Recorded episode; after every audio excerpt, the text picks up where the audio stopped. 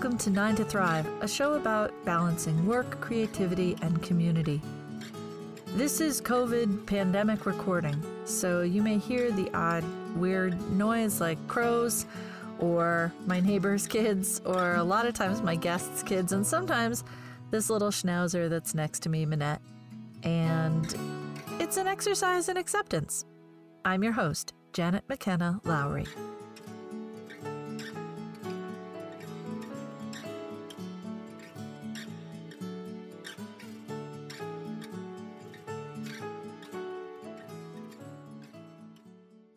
Let me ask you a question.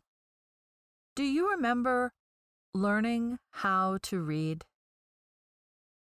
Do you remember how old you were? Do you remember the kinds of books you read? Do you remember not knowing how to read and then knowing how to read? And lastly, do you remember how it felt when people expected more of you than you could give when you were an early reader? We're going to have a variety of different answers to that. And we could ask this about any of the things that we take totally for granted as adults. Do you remember earlier learning how to walk, how to crawl? Do you remember with your own kids or kids that you know when they were in that walking, crawling stage. Could you make them learn it any faster? Could you make them balance or step foot to foot? How much time do we give kids before we say something is patently wrong? Sometimes it's really obvious. There's just some balance issue that is clearly not happening. But other times, it's a question of parenting ego getting involved. The pediatrician asks at every well child visit, Are they walking yet? And you say, Not really. Do I need to worry? You go to kid gathering, parent gatherings, and your kid is the only one who's not walking and yet you can't force it. We replicate this entire kind of thing around kids and reading, but with the added weight that an entire school philosophy depends on kids reading at a certain age, not being allowed to put that off or take their own time about it, medicalizing it or pathologizing it, making it immediately an issue with a capital I, maybe all caps, and then basing all learning from that point on on reading. So if a kid has difficulty doing it, they're prevented from learning in the system that follows. They're they're iced out of learning after that. Which is quite interesting because that really isn't the case for very young kids. If you're not learning through reading, which of course is absurd, there are a couple kids that'll be reading at kindergarten. I'm sure their parents will get sort of an extra jolt of personal pride out of it, although it has really nothing to do with them any more than the kids walking did. But most of the time in those first grade or two, the kids are learning through various different stimuli through songs, through repetition, through games. And then that turns off and everything turns into reading and writing. And that is the only methodology for kids that's acceptable.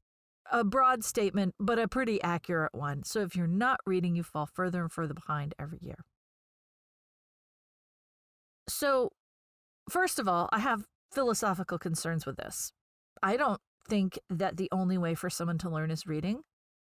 If that were true, does that mean Helen Keller didn't know anything? Does that mean anybody who has any disability that prevents them from learning? Sometimes we give this big pass to people for example, saying, oh, well, they're blind and they didn't learn to read, you know, by nine, but they're blind. So, well, then why not have that same grace, that same clear space for kids who have difficulty learning the mechanics of reading by nine? And I think, you know, really one of the problems I have with all of this is that even if you do get special help, and some kids do, some kids don't, and it is still very, very spotty, and it is still very, very disjointed what kind of help your kid needs and will get. Even with all of that, there is still an element of shame about all of this. And it's really pervasive. It happens parent to child. It happens teacher of the main classroom to child. It happens special help to child. It happens peer to child. I don't think we do enough to relieve the burden of shame. Shame is an aspect of turning inwards the contempt that you feel from others. And if you are already, first of all, all of us stop learning when we're faced with a wall of contempt. It diminishes our ability, it diminishes our capacity to learn. So imagine already having a diminished capacity to understand what is really an incredibly difficult concept as quite a small child. And then adding to that contempt, shame, and learning shutdown. You're asking somebody who already has difficulty to shoulder the additional difficulty of learning while being shamed. And of course, kids internalize that and ultimately pay quite a price for it. And we pay a price because We've distracted the learning with shame, and therefore we have not heard the best of this student. We have not opened the world enough to this student. We often find we have our own feelings of shame around this, other parents bragging, and we feel like we're not able to adequately defend our kids, and then we feel defensive. Why are we even doing that? It's very, very difficult. Extended family can be desperately unhelpful with this. They are inquiring after the child, but the way that they're inquiring allows only for one good answer, which is they're doing great or better than everybody else. Especially around the holidays, it's just a burden. It's an unnecessary burden. So, with all of that, what can we do? Well, first, we can acknowledge that not everybody learns the same way. Not everybody learns at the same time. If you have more than one kid, you can pinpoint lots of ways in which you thought what worked with one kid would work with another and doesn't. That's one of the things I've talked about Howard Gardner's multiple intelligences before. That's one of the ways in which I find them very, very useful. My kids learned how to spell the word Massachusetts by singing it to Yankee Doodle. Okay, so a little bit of decoding through song. Music happened to reach them in a way that other things, the rote memorization, were not. That's part of using different learning styles. But the other thing is to understand that, first of all, the way we were taught is a long time ago and may not be the best way and may not even be the best way for this kid. Maybe we were taught the best way for us and we really took to it. But for this kid, maybe it is, maybe it's not. We are allowed to experiment, and those experiments are allowed to fail. And the failure of those experiments is not the failure of the child at hand. Many, many kids learned how to read using phonetics years ago. And before that, Many, many kids learned how to read using the Bible. And before that, Many, many kids learned how to read using whatever cuneiform tablets they had. So there is no real one way. Sounding out words works for some kids, it doesn't work for others. Phonetics ultimately was found to not serve enough kids, and a lot of teaching has gone past it, around it. But if you have a kid with a reading disability, phonetics may be a perfect way to teach your kid. Maybe not all kids, this kid. And the other thing to do is just start looking out there and seeing what current thoughts on literacy are. Try to find stories of people who have the same kind of difficulty your kid does. My kid had, my oldest kid had real issues with the patterns staying still. Because I think one of the parts of this is that we tend to sort of feel once we've mastered something that it was natural or that it was easy or that it is the way that it is. It's not. A few minutes thought will show you that English makes no sense. People who speak other languages often remark on this. Tough, cough, plow, dough.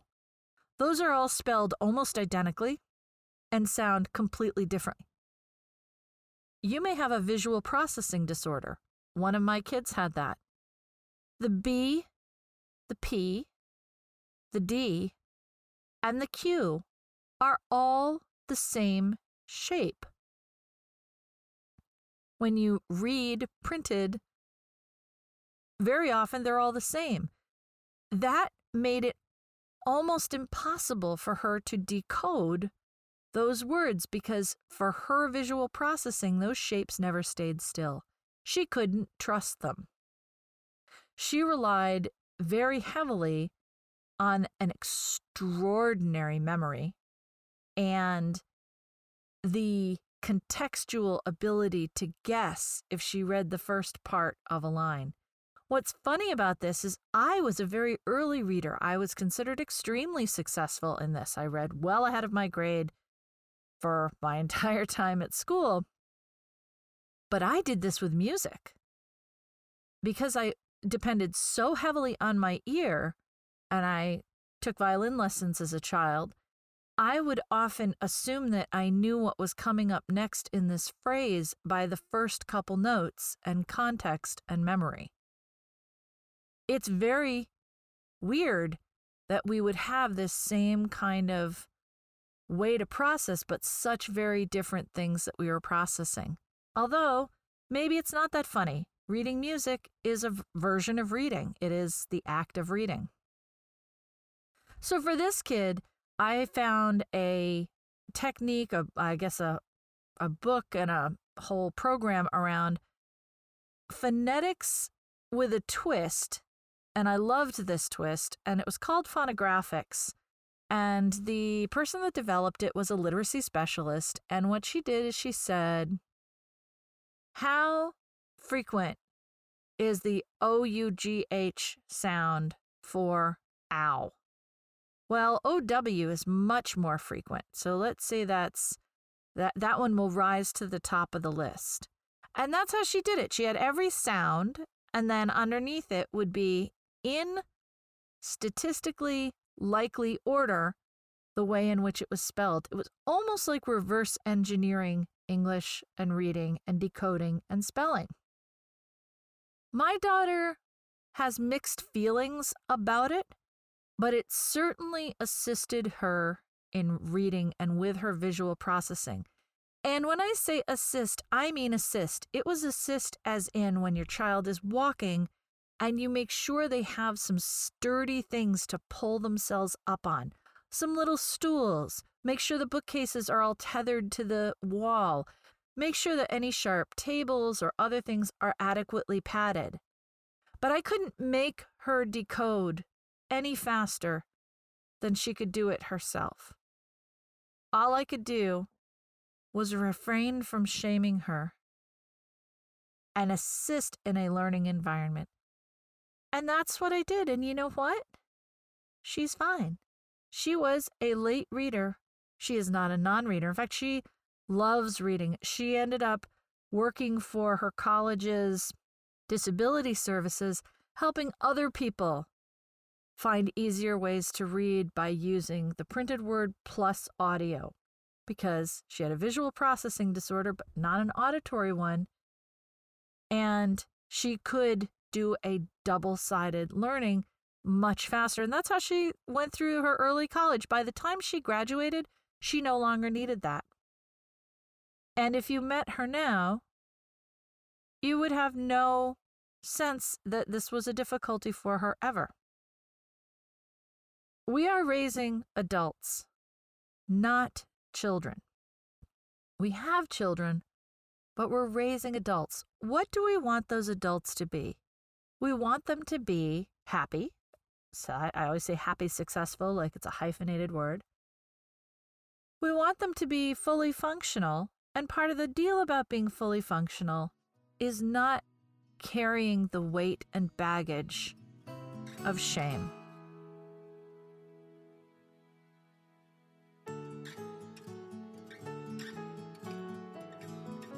Next up, part two of my conversation with Julie Leonard.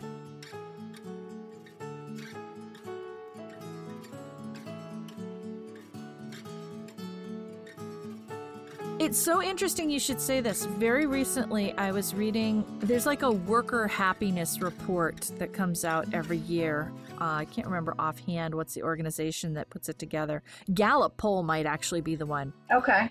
And one of the things that comes up all the time, right, is worker satisfaction. And it's always polls based like a year or two ago. So there's not going to be any COVID stuff on it yet. But one of the things, people who are happy in their jobs, and there's not that many of them, but the one thing that is like this throughput for all of them is being able to be part of the decision making of how to get the job done, right? You agree with your managers that this is the job that needs to be done and this is the goal to reach and this is the quality and the happiest workers are ones where it's now like now go do it however you want to and come back to me for support or you know you might need more funding you might need more equipment you might need more time come back to me that's what our check-ins are right and and i look at that and i think that's that's work for like a lot of people today. And it's funny that we that's not what the preparation is at all. The preparation is put your head down and do what I say. And those are jobs everybody wants to leave. Right. Yeah. it is. It's it's the soft skills that I think with technology and especially now with with COVID, those are the kinds of things that you're you're going to have to be good at doing that because you're not in the office. You're not checking in with your bosses and walking by every day to make sure things are happening. You're at home. Yeah. If you're not self directed in, in getting your work done. There's going to be repercussions. yeah. Yeah. And I think that's I think that's a skill that yeah, a lot of people don't have that. And I think that it's because of their earlier education. Yeah. So yeah, it feel it feels that, like it is. It feels like a habit. Right. You know, and and what's interesting about that, I think, is that the other side of this in polls show that people aren't happy with that habit. Like they're not happy in workplaces where that's what it is. I tell you what to do, you do it my way. You know. Yeah. Yeah. Most people don't don't particularly like that. They like to be able to say, well, under these circumstances, I changed this procedure to be more like this and I checked in and you know all the, all those places where you get to I don't know, you get to be a full person somehow. Right. Yeah. Mm. And I, I, think that that takes confidence. And I think a lot of times yeah. the children become unconfident because in, in a school setting, the confident ones are the ones that are that have all A's because they've done yeah. what has told them to do. And if yeah. you're not getting all A's and you're un, un, you're not confident, you don't think that you're smart. And if you're not smart, you're not successful. And if you're not successful, and it it just snowballs. And I, I think that children sometimes set themselves up for for failure because they say, well, I'm not good in math or I'm not good in science. But right, you know, there's Right. It's funny. I, I remember feeling this in college, but I don't think I really fully processed it till I was in my mid 40s, which is this circular logic that says if you work hard, you'll get good grades. Right. And there was so many kids all the way through school for whom some of these topics were effortless. Like Yeah. they didn't work hard. right? They didn't work hard and I worked so hard just to get the C. Yeah. You know, but I was proud of it, but also sort of felt like you know, I was going to be alone being proud of it. I wasn't going to get on the honor roll and I wasn't going to get the scholarship for, you know, biology or whatever. And it's like, wait a minute though. they did, yeah, in, in certain things, they did not work hard. And then some people did work hard and got the material, but it, it was, it was almost like that was irrelevant to like grasping it. What, what I really needed was, you know, that structural support to have a learning environment to actually get the material. Right. I think I came to like I realized it in college, but I came to really realize it in my 40s because there's a series on YouTube that I think is Wired magazine where they get a somebody who's a real expert in like a high high thinky field like astrophysics or something like that or sound or and and they have to in the course of this video explain what you do to a 5-year-old Oh boy. explain what you do to a 10 year old, a 15 year old, and an adult. Wow. And it was there that I was like, oh, so you could do that. yeah. Yep. if I'm not getting the 15 year old version, for God's sake, let's go back to the 10 for a while. Right. Exa- yeah. Exactly. Uh, yeah, and I also think one of the hard parts of that is it does discourage the kids who are working hard but are not getting much of a reward for a payoff. It's not about mastery, it's about a grade, and that's about comparing myself to kids that did great because it was easy. You know, Yeah. what Well, was, yeah, go ahead. I was going to say, for example, um, my son, if if he was still homeschooled, he would probably be. I would be helping him learn ninth grade information. Okay. Where he was transforming, um, you know, into transitioning into public school for the first time, I said to him, "Hey, why don't we do eighth grade? Mm, It'll give you a good grasp of how to be in school, what's what you're expected of, how to manage your time, how to get up early, get your correct sleep, remember to bring everything you need to with class. And that way when you enter high school, which is a big leap as it is, you'll already have the how to go to school under your belt, right. as well as kind of helping you out and solidifying some of the English and the math. And he had absolutely no problem doing that. And Yeah. I found it amazing that if I was told that I had to redo eighth grade and that was going to put another year of education that I have to be in school, I would be devastated. Yeah. And he thought it was the most sensible way to go about being the best educated person he could. Well, that makes a lot of sense. I, yeah, you know what? I'll do eighth grade this year. Some of it might be easier, but I'm also might be struggling with other aspects that's not education. It's the social aspects. yeah. And like what you were saying, the it's the mastery. Yeah. He felt perfectly comfortable going into eighth grade, and you know, I said, go ahead and do your best. If you know, what's the worst that could possibly happen? Right, right. It- and honestly, it's not that bad. Right. I was I was going to say I love the phrase and I love this phrase just in, you know, adult jobs too. Manage for success here. Right. You know, and that's managing for success. Let's think if we step back a little bit, you'll have like a less steep drastic learning curve getting all of this stuff at once, which makes so much sense. Right. Yep. And I was I was telling my partner when we were preparing his room, you know, I'm like, well, we need to get him a desk because he's never had a desk before because we didn't learn at desks. Mm, I said, we need a desk. We need to get. I need him to give him all of the tools he can to succeed at a public education, at a brick and mortar school, and that includes the supplies that they list. Here's your supply list, what you need to purchase in your backpacks, even the right haircut and the right clothing. Because as homeschoolers, yeah. there's no one else sitting beside you that you need to look like or look better than or have the same hairstyle as. And he's always had long hair. And last Saturday, we went to the barber and for the first time in his life, got a Mm. short haircut Mm, because. And, and it was interestingly enough, he said he felt a lot more confident about it too. interesting. Because Yeah. there is that part that he wants to fit in with with everybody else in the school and not be that you know weird homeschooler. Well yeah and actually it's funny because somebody asked me about that. I did a um, facebook live on this. Her son she said to her son that i was doing these interviews and that i had a radio show and he said she should talk about the stigma of homeschooling and i was like the stigma? But i understood what it was. It's like using it as a cheap character yeah. profile in in media but one of the really interesting things was is even as she told me eh, that he said that he also followed up with but actually that can't hold in a pandemic can it? Because people have to figure like it's not irrational to homeschool during this time to say i don't like the remote learning. I'm going to make it easier on my entire family and therefore i'm going to homeschool and then when it's safe again I'll be back in school. So that stigma kind of it, it's going to be interesting to see how are you going to use that to be in place of the manic pixie dream girl oh homeschooled when it becomes oh wait half of them were yes the, uh, the, football star was homeschooled too that year like yep.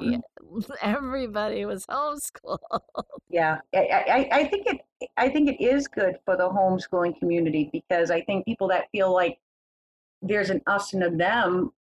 Now they're the them. Yeah. You know, they have found yeah. themselves being one of those, eh, being put in a position by force to be put in a position as opposed to making that choice. Yeah. Yeah. Ultimately, they do make the choice that, okay, yes, this is what's going to be best to homeschool. And they're making that choice because of the pandemic. But I, I do think that's one of the good things that are coming about from the pandemic. I think that families are they they're kind of stuck at home with each other more. They're learning yeah. more about each other. They're getting along better and they're learning to do things that they never thought they would do like like homeschool their child yeah and and i'm glad you mentioned that because one of the things that i've heard actually it was a criticism when i first said i was going to homeschool my ex mother-in-law said what you'd want to spend all day with them and i thought ah uh, i like them yeah. I, I had them i'm gonna keep them right but there is this aspect of it's not bad to spend enough time with your kid at any given age that you pass through the this is difficult and into the eh, it's fine. Right. and spending a lot of time with people, that's what happens. You figure out how to get along with them. Right. Yep. And there's nothing, not only is there nothing wrong with that, these are the people that will be picking our nursing homes. It's true. That is true. Learning how to get along with them is, in many ways, our job. yeah. yeah. And I, again, I think it's, it goes back to what a reason that maybe you chose to homeschool was because you did not want a teacher telling your child how to learn or when to learn. So then you as a parent respect your child's choices as well. That's like, the that's reason I didn't point. put her in school is because I wanted her to have choices. So at home, then I, I allow her to have choices, and as long as she's relatively safe in those choices, I don't care what you wear. Yeah, yeah, veto power, but right. And I, so I think that you you do get along better when you say no. You yeah. know, you have to do your homework. You have to get up and take a shower. You have to go to school tomorrow. That's a lot of have tos, and I think it creates a lot of arguments. Yeah, I agree. And actually, that's one of the things I want to point out about this remote schooling. It's funny, a lot of people they complain about it, but they don't want to do anything about it.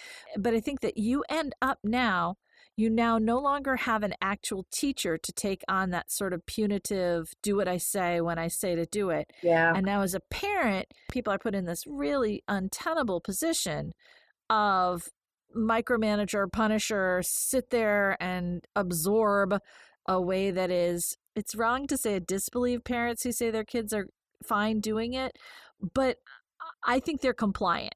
It certainly isn't optimum learning when you have when you have to just sit in front of a video screen all day right. and and have information thrown to you. I most kids that is not most human beings that is not a way that we take information in efficiently or effectively. Yeah.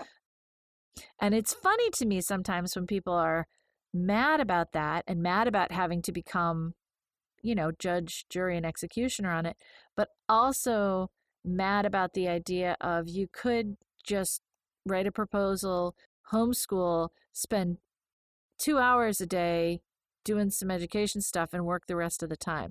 You could do that two hours at lunch and at dinner. You could do that two hours on the weekend. Absolutely. You sort of stand there going, I am throwing you a life a life preserver. I'm throwing it.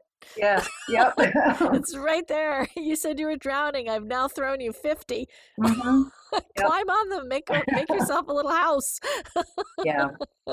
Yeah. Yeah. And I think especially but in the younger years too, when when as as you said earlier, they will learn to read. They are going to learn this stuff. Yeah. There's no cutoff date. If if you're not reading right. by the time you're 10, you can still learn to read when you're 11. Um, yes. They're not taking that away from you.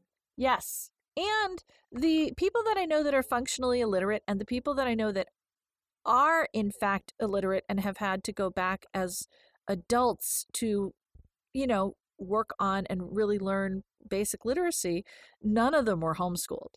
Right. And I'm not saying one comes to the other. I'm saying you can't go across the board and say, well, how will they ever read? Oh, they do. They do, they do. And there's no guarantee that they will if they were in school. So Right. that just that just canceled that out. yeah.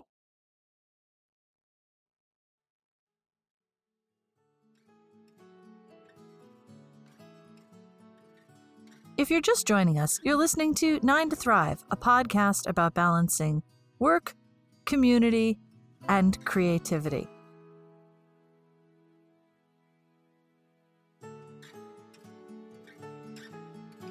Yeah, the reading thing is really interesting. Uh, kids, we had a 98% literacy rate in Massachusetts before compulsory schooling. Really? Yeah. Now, I'm going to put a footnote on that and say that's not a super scientific number because who knows if they counted women, who knows if they counted right. you know anybody of color but it was a very high literacy rate because it was part of the whole protestant ethic of come to other countries colonize them and everybody reads the bible. Sure sure. So there really was high literacy.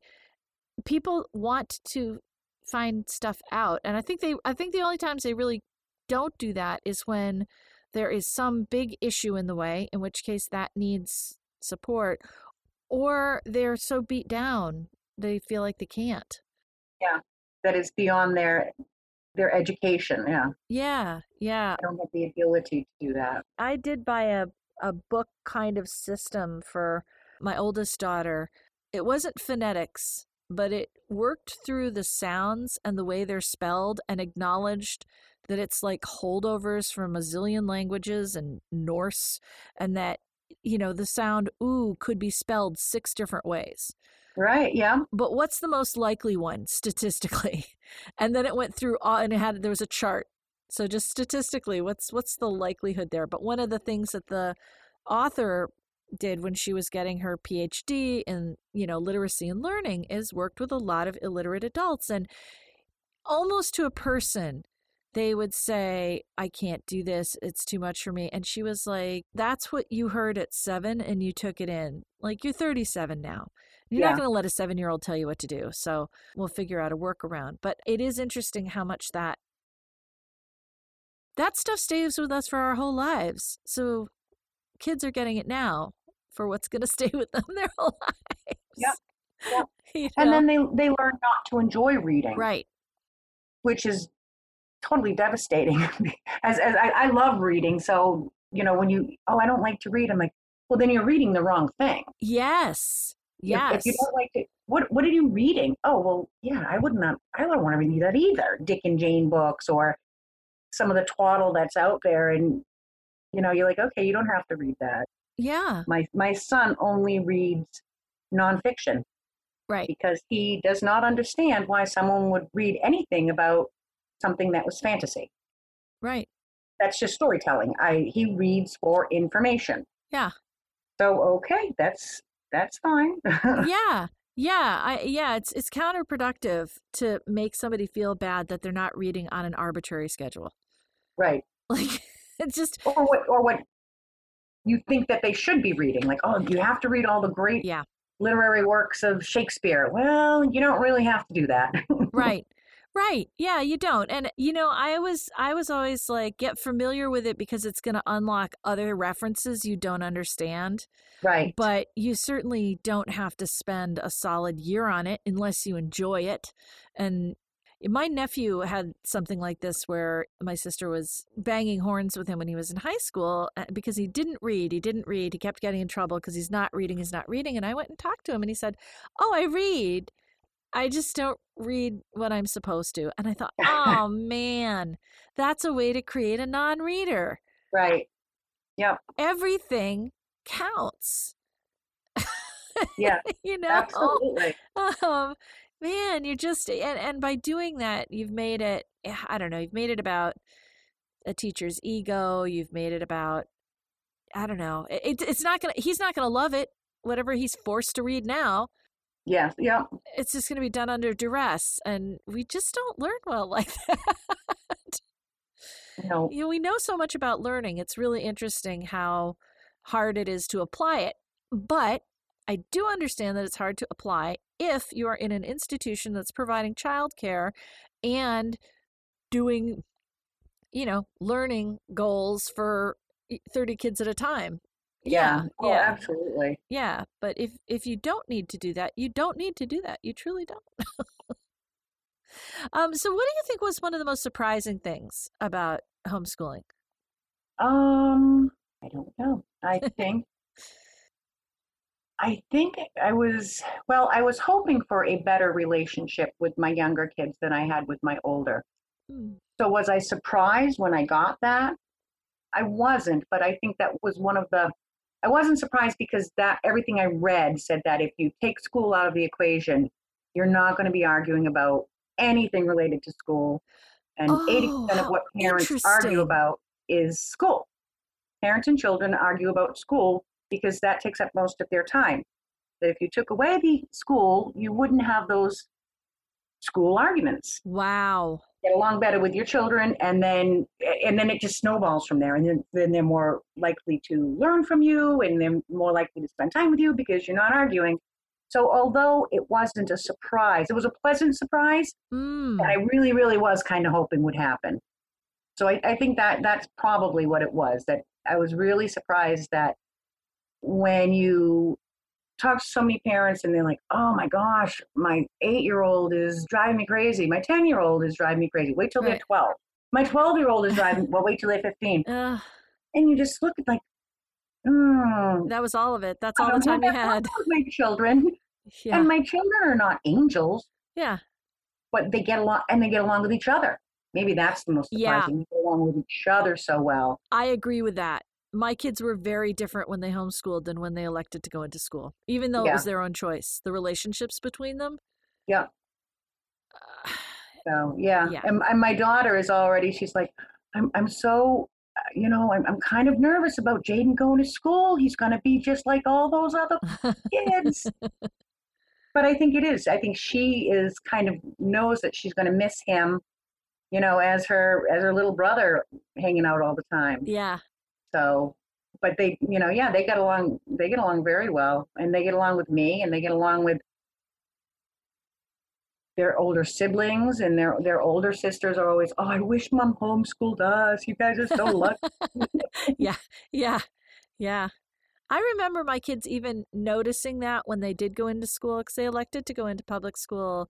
The older two both went to about half of second grade. My oldest went to half of fourth grade. And I remember them coming home and saying, Boy, people really don't like their brothers and sisters, like at all. But one of my favorite moments was around the table and because my oldest and my youngest I have three daughters, oldest and youngest both had learning disabilities, and my middle child up until high school did not. So my oldest was reading, you know, a good a good yearish behind most of the time. My middle child was reading three to four years ahead, and my youngest child was reading about a year behind. So there are these moments that I just loved where my oldest would push something over to my middle child and say, Read that for me, would you? And she would read it out loud, and then the middle would look up and say, I don't understand what any of it means. And then the older would explain to her what it meant. I was like, yeah. this is great. With, without once, and nobody said, "Oh, what are you stupid?" or you know, you, what you can't read that, or it's just, "Oh, okay, well, right now I'm I'm I'll teach you this then." And of course, I was working on my own business at the time. So I was like at a desk in the same room, but like, oh, great. That just handled itself. like, you know, my middle daughter for uh, like a solid year decided with her with her younger sister that they should just do a ton on mythology. It was very funny. And she just decided she loved this whole thing. So she got all the stuff out of the out of the library. And I feel a little bit like she may have, you know, she was kind of play acting being a teacher too, but fine. She was teaching. That's all fine. Right. she, she would make up quizzes. I was like, I was like to my youngest, you don't have to take it unless Right. you want to take it. So she is not going to grade or flunk you, just so that you know. Which wasn't the intention for sure, but it was like, it was funny to have them sort of grab some of the things that from school and then just sort of Right. apply them. My my oldest, when she was you know six, wanted me to take attendance and lunch money. that was pretty funny. Are you here? Oh yes, you are here. Let me make a check mark by your name. Check by your name. Yeah, for a minute I wasn't sure if you were here, but I guess you are today. It is. I, I think it is funny that I know my kids the same thing. They went through that time because school is so normalized and Yeah. expected. When you watch like cartoons or or children's television shows, they're always going to school. Yeah, and and they go to school and they they do these pranks on one another and then there's mean girls and this girls and now it's summer vacation and that's so awesome and yeah. It was a time when my children you know they they demanded to have summer vacation and i just looked at them like you from what what do you Yeah. why there was another time where um, they wanted to ride the bus they really wanted to go to school because they wanted Oh, So, with that same set of families that I spoke to you about, we um, got on local public transportation. and we took a bus around. We took the bus to Walmart. Then we took the bus to lunch. oh, And that's so funny.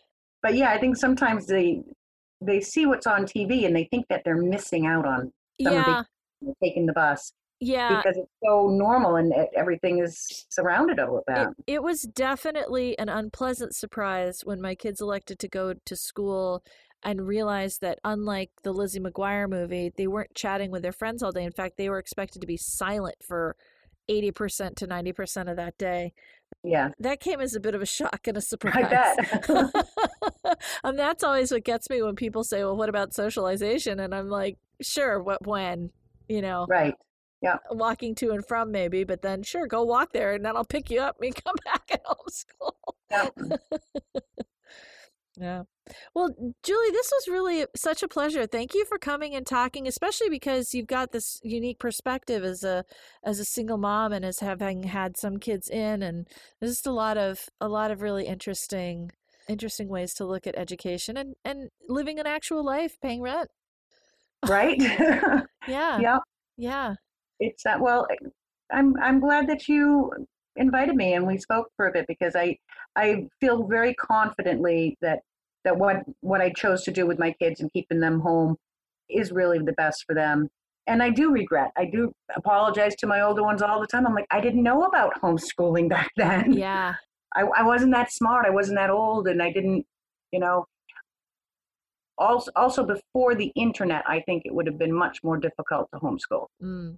But I think now with the internet, you can invite professors from all over the world to hang out in your living room with you. Right. Yeah. Good point. so, Yeah. so yeah, I think it's. I, I hope that it's a growing movement, and I hope to see more people um, making the choice to to school their children at home. And I part of that reason is because I think that if they do that, the schools are really going to have to reevaluate how they teach. Yeah. If Yeah. more and more people are saying no, we're not sending them to school, the schools are going to say, "Well, maybe I'm doing something wrong here. Maybe we need to do it differently." And I'm hoping that we as a society choose to value different things in that too. Like we've we've dumped so much on schools that the teaching is like eh, like a thing, one of many, many, many, many, many things they're called on to do, and then not funded to do it. That's true. Yeah. So I'm with you. I would really like to see. Just read a quote that said, "When things crack, that's where the light comes in." It's really interesting to get a look, just like a look at essential workers. Like, oh, who's really essential? Yes. Oh, where is stuff not working? Yep. That's great to have a spotlight on. Yeah. Yep. So hopefully there'll be some good things that come out of this pandemic, right? right? Yeah. Yeah. Yeah. Things are different for sure. Thanks very much. You're very welcome.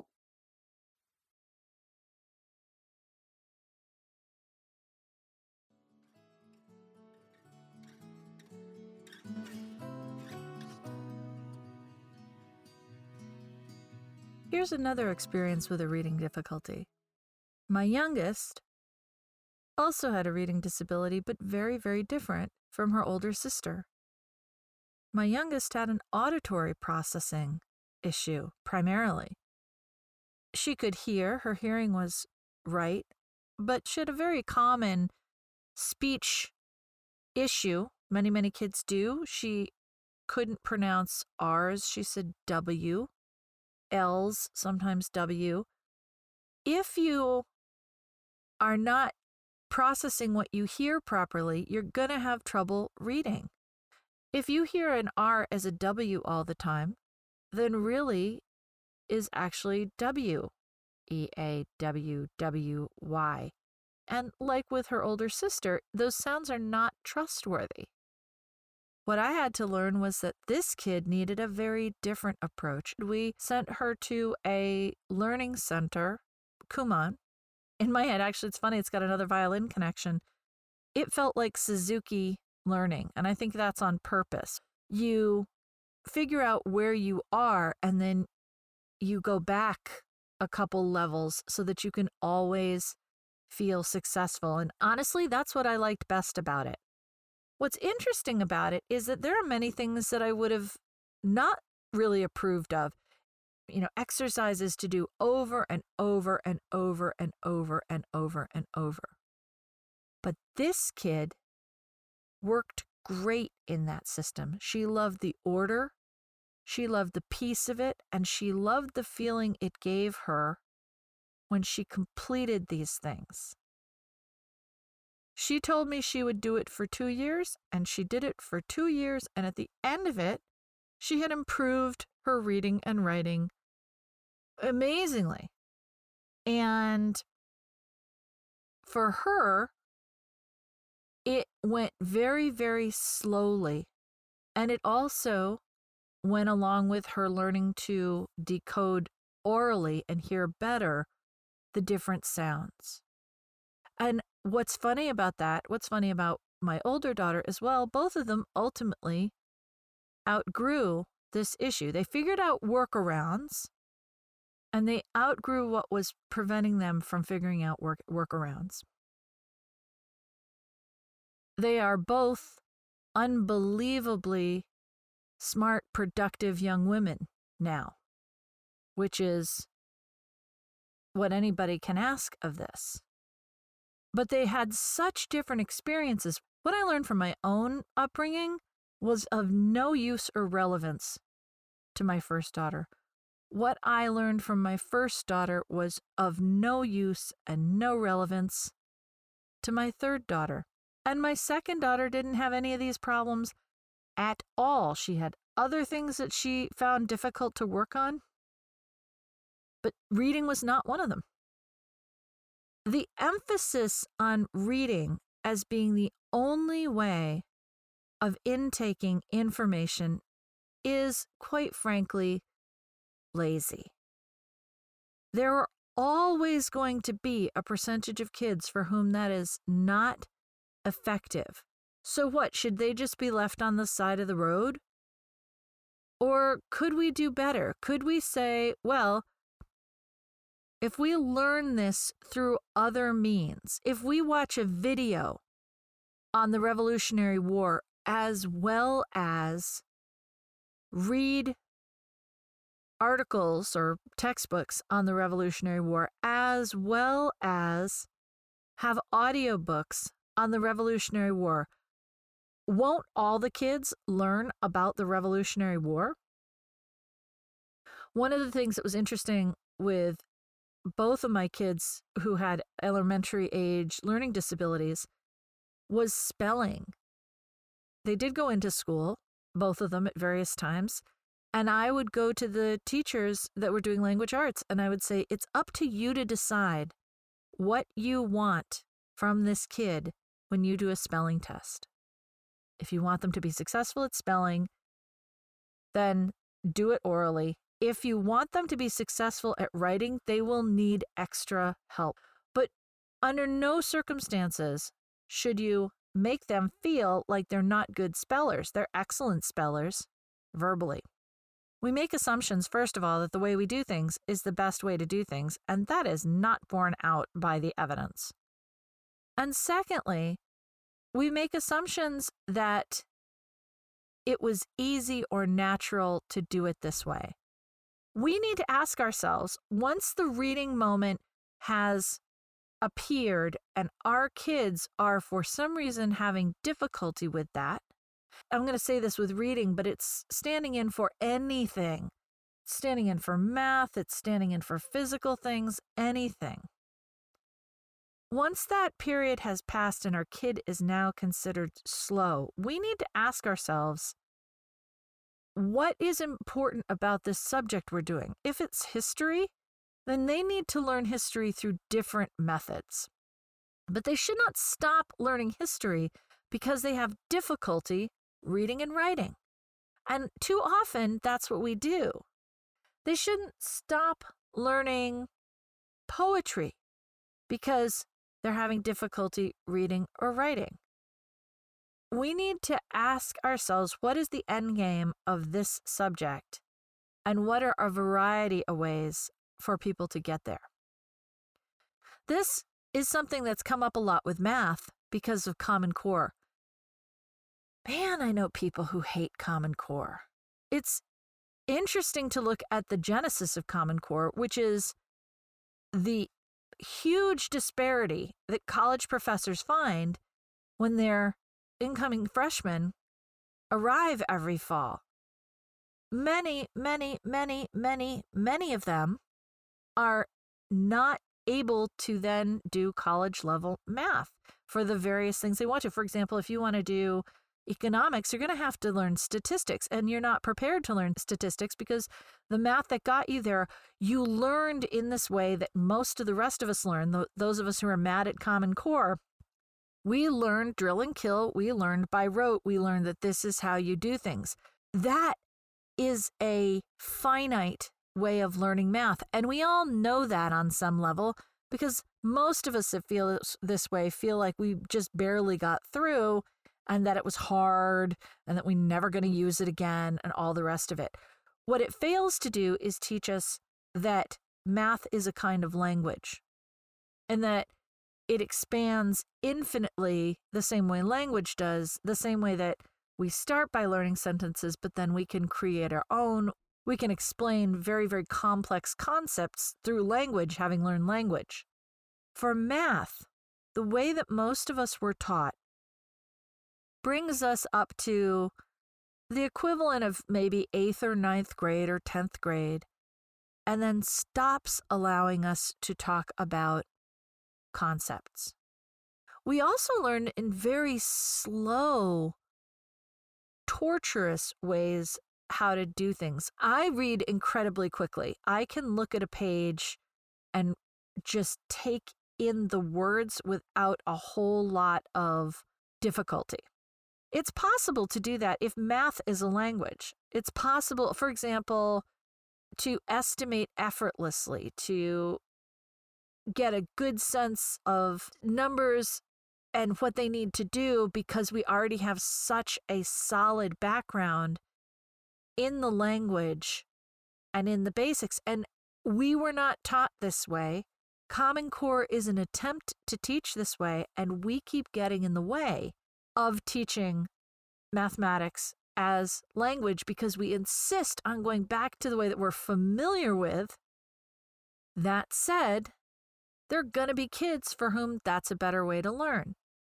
Much like with reading, though, and phonetics, there are going to be some kids that are served fine by this older way. So maybe they should have the opportunity to learn that way. Math was a curriculum I did buy. I often talk about how inexpensive homeschooling was, and it was, but of course, I did buy some books.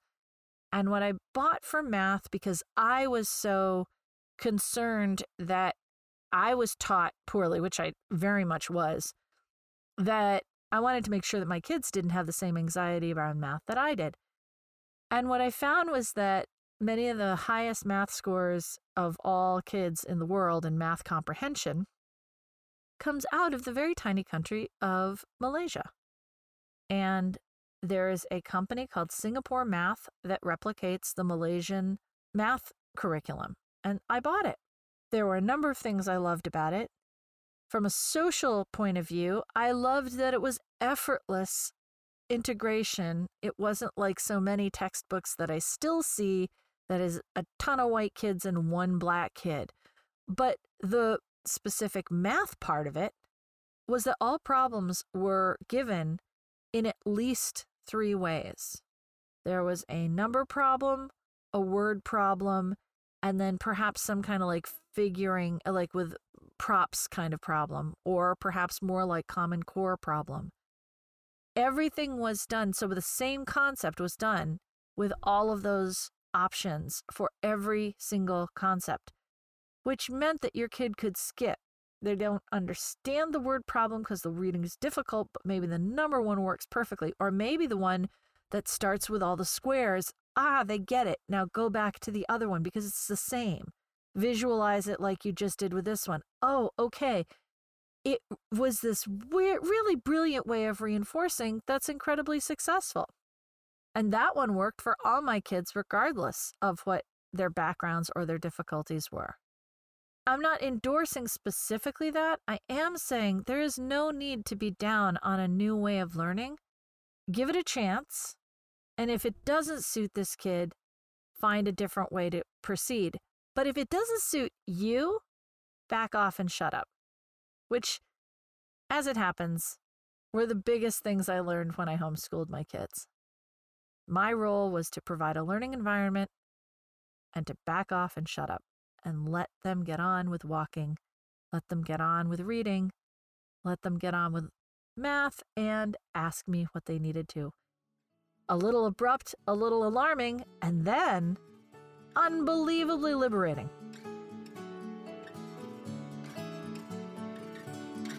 That's it for this week's 9 to Thrive podcast. Be sure to visit working9tothrive.com, that's with the number 9, to access show notes, find resources, and join the conversation. Thanks for listening.